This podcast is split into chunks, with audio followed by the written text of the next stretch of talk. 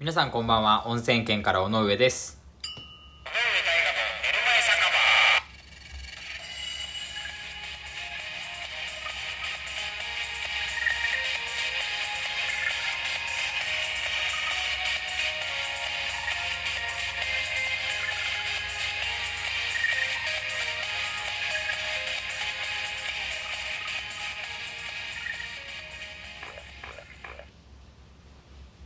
当配信は寝る前に再生してほしいながら雑談ラジオ。最後一件のそろそろ帰るかを目指してお送りしています。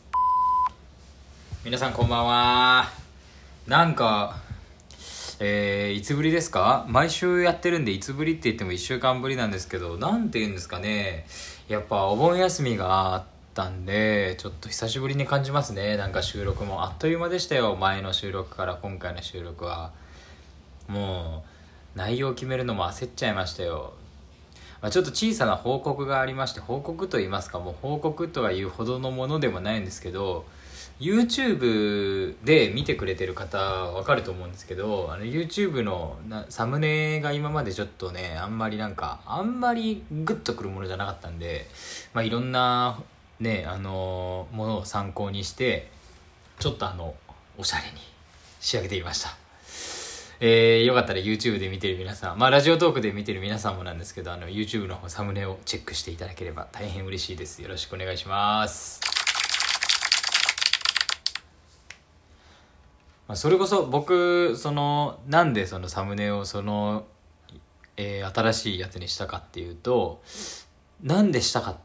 したかっていうとじゃないか、何を見てそれにしたかっていうと、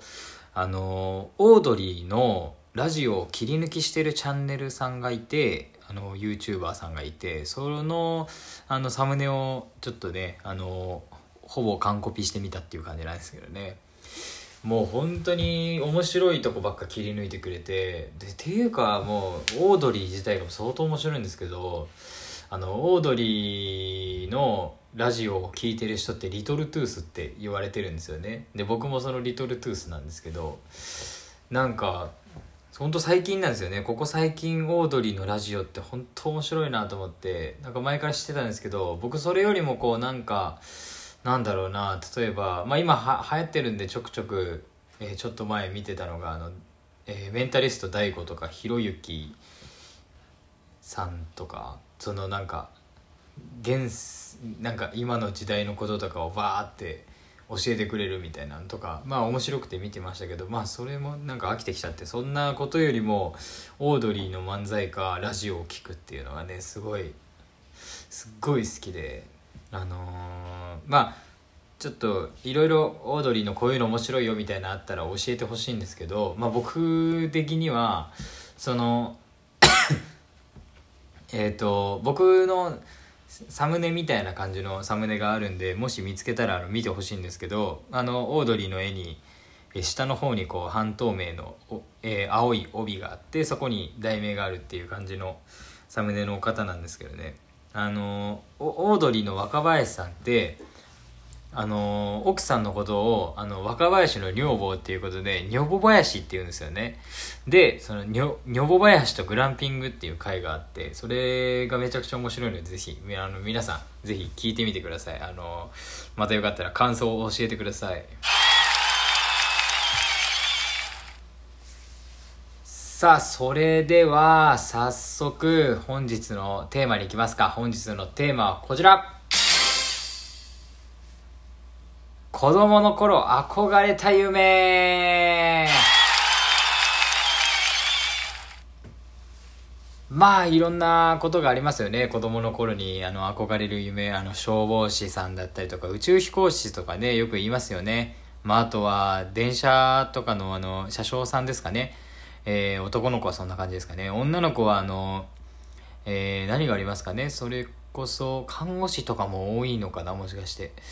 えー、とか、まあ、モデルさんとかね、やっぱそういう芸能人とかなりたい人とかいっぱいいますよね。まあ、その中で、あのー、本日ですね、お手紙いただいているので、そちらを読んでいこうと思います。えー、最初のお手紙はこちら。歌ネタ大好きさん。タイガさんこんばんは。私は子供の頃、魔女になりたいなと思っていました。もちろん悪い方ではなく、12ちゃんで放送されるような正義の味方といった感じのやつです。えー、今はケーキ屋さんでパティシエをしています。えー、歌ネタ大好きさんありがとうございます。えー、お邪魔女ドレミですかね ?E テレですね、今の E テレで、えー、放送されるような正義の味方。お邪魔女ドレミって正義の味方なのなんですかね？えー、多分それのことだな。でも正義の味方っぽいもんな、あれは。見たことないですけどね、僕。まあでも人気ですもんね、本当に。でもそれこそケーキ屋さんでパティシエはあれですよね。パティシエが夢だっていう人とかも結構いますもんね。素敵ですよね。ちょっとね、やっぱちょっとふくよかな感じになっちゃいますけどね、やっぱ、あのー、将来。結構そういう方が多かったんでね、あのー、すいません、偏見です。えー、素敵ですね。えー、魔女か。なんか、あれですね。じゃ人とはちょっと違いますよね。魔女になりたいと思ってた。そんなことないのかなみんなでもお邪魔女とレミとかやっぱ憧れるか。今何があるんだろうな。今は E テレは。全然わかんないな。そう、僕子供がいなくて、まあ、やっぱ周りに子供、お子さんね、いらっしゃる僕の同年代の人とかはやっぱ、えー、結構ね、E テレ知ってると思うんですけど、僕、まあ今25なん、26なんですよね、今年で。なんで、まあまあまあまあ、まだまだ子供いない人もたくさんいるし、まあいる人もちょくちょくいるしっていう感じなんですけど、まあそうですね、30歳ぐらいになって子供を作りたいなっていう感じなんで、そこから E テレを学んではいきたいですね、やっぱり。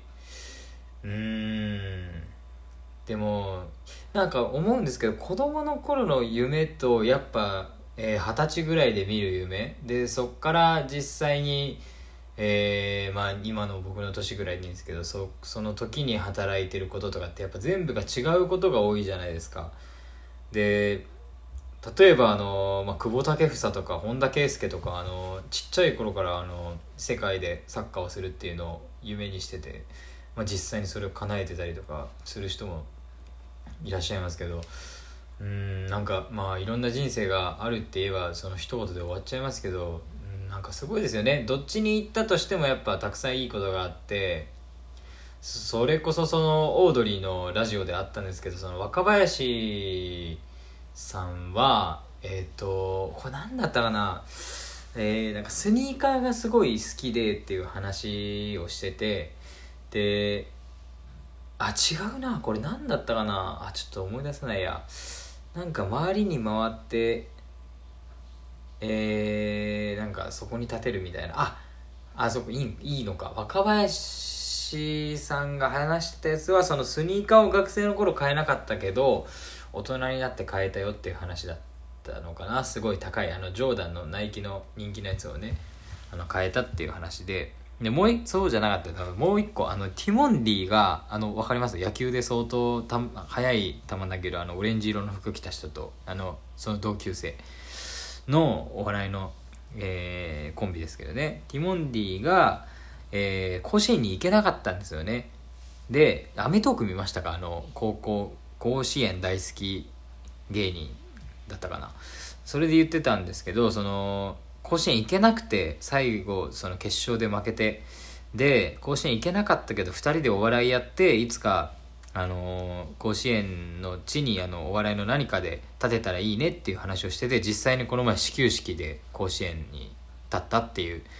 話ですよ。そうそう。そういうなんだろうな例えば、まあ、パティシエしててえー、まあどうどういうあれかわかんないですけどその例えばハロウィンの歌唱仮装でもまあ夢叶えたって言っていいのか分かんないですけど、まあ、魔女の格好できたみたいな感じですかね。とかこう、まあ、ストレートに夢を叶えた人じゃなくてもやっぱ違う場所で違う角度からその夢を叶えるっていうことがたくさんあると思っててでちなみに僕はあの子供の頃の夢 T シャツ屋さんだったんですよ。でなんでそもそも T シャツ屋さんになりたかったかっていうとその頃音楽も少し始めた頃でまだその楽器って楽しいなぐらいだったんですよ。ですごいあのお金がなくてあ友達とか上着とか買ってあの一緒に買い物とか行くじゃないですか。服買いに行こうみたいな。服は好きだったんですけどでみんながあの上着とか買ってる中僕 T シャツがブワって並んでるとこガチャガチャガチャガチャって1枚ずつ見て T シャツばっかり買ってたんですよ。安いから。あの安いの500円ぐらいだし1000円ぐらいでも買えるし買い物して何か欲しいけど上着買うお金ないから T シャツを買うっていうのをすごいしてて子供の頃。でまあ別にそれが嫌だまあ嫌でしたけどまあしょうがないなと思ってて T シャツはかなり好きだったんですよね。いろんな T シャツを持ってて。でえー、まあそれで将来はやっぱ旅をしながら、えー、いろんなとこで、えー、T シャツを買い付けてそれをあのどっか拠点を決めてそこで売りたいなって思っててでその夢が別にかな今叶ったわけじゃないんですけど結局音楽でツアーとかして旅とかしていろんなとこで T シャツ見てで自分でデザインして自分で T シャツを、えー、そのバンド T シャツじゃないですけどね僕のグッズとして売るっていうちょっとしたあの T シャツ屋さんができたっていうような感じで夢を叶えれたりとかしてまあそのまあ要するにその今こういうね状況ですけど雨も大変だしコロナも大変だしみたいな感じですけどねまあそういった感じで、えー、改めて夢のことを考えてみたっていう回ですね、えー、大人になってから夢を叶えれることもあるんじゃないかなっていう、それを、あの、こういったラジオオードリーの二人は、あの、兄貴ラジオって言ってましたね。兄貴ラジオだけはやめておこうって決めたみたいです。えー、僕も兄貴ラジオは今後一切やめようと思います。えー、豚ネタ大好きさん、ありがとうございました。えー、それでは来週のテーマはこちら。これほど憎いものはない。えー、皆さんのこれほど憎いものはないお便りお待ちしております。本日もありがとうございました。尾上大河の寝る前酒場でした。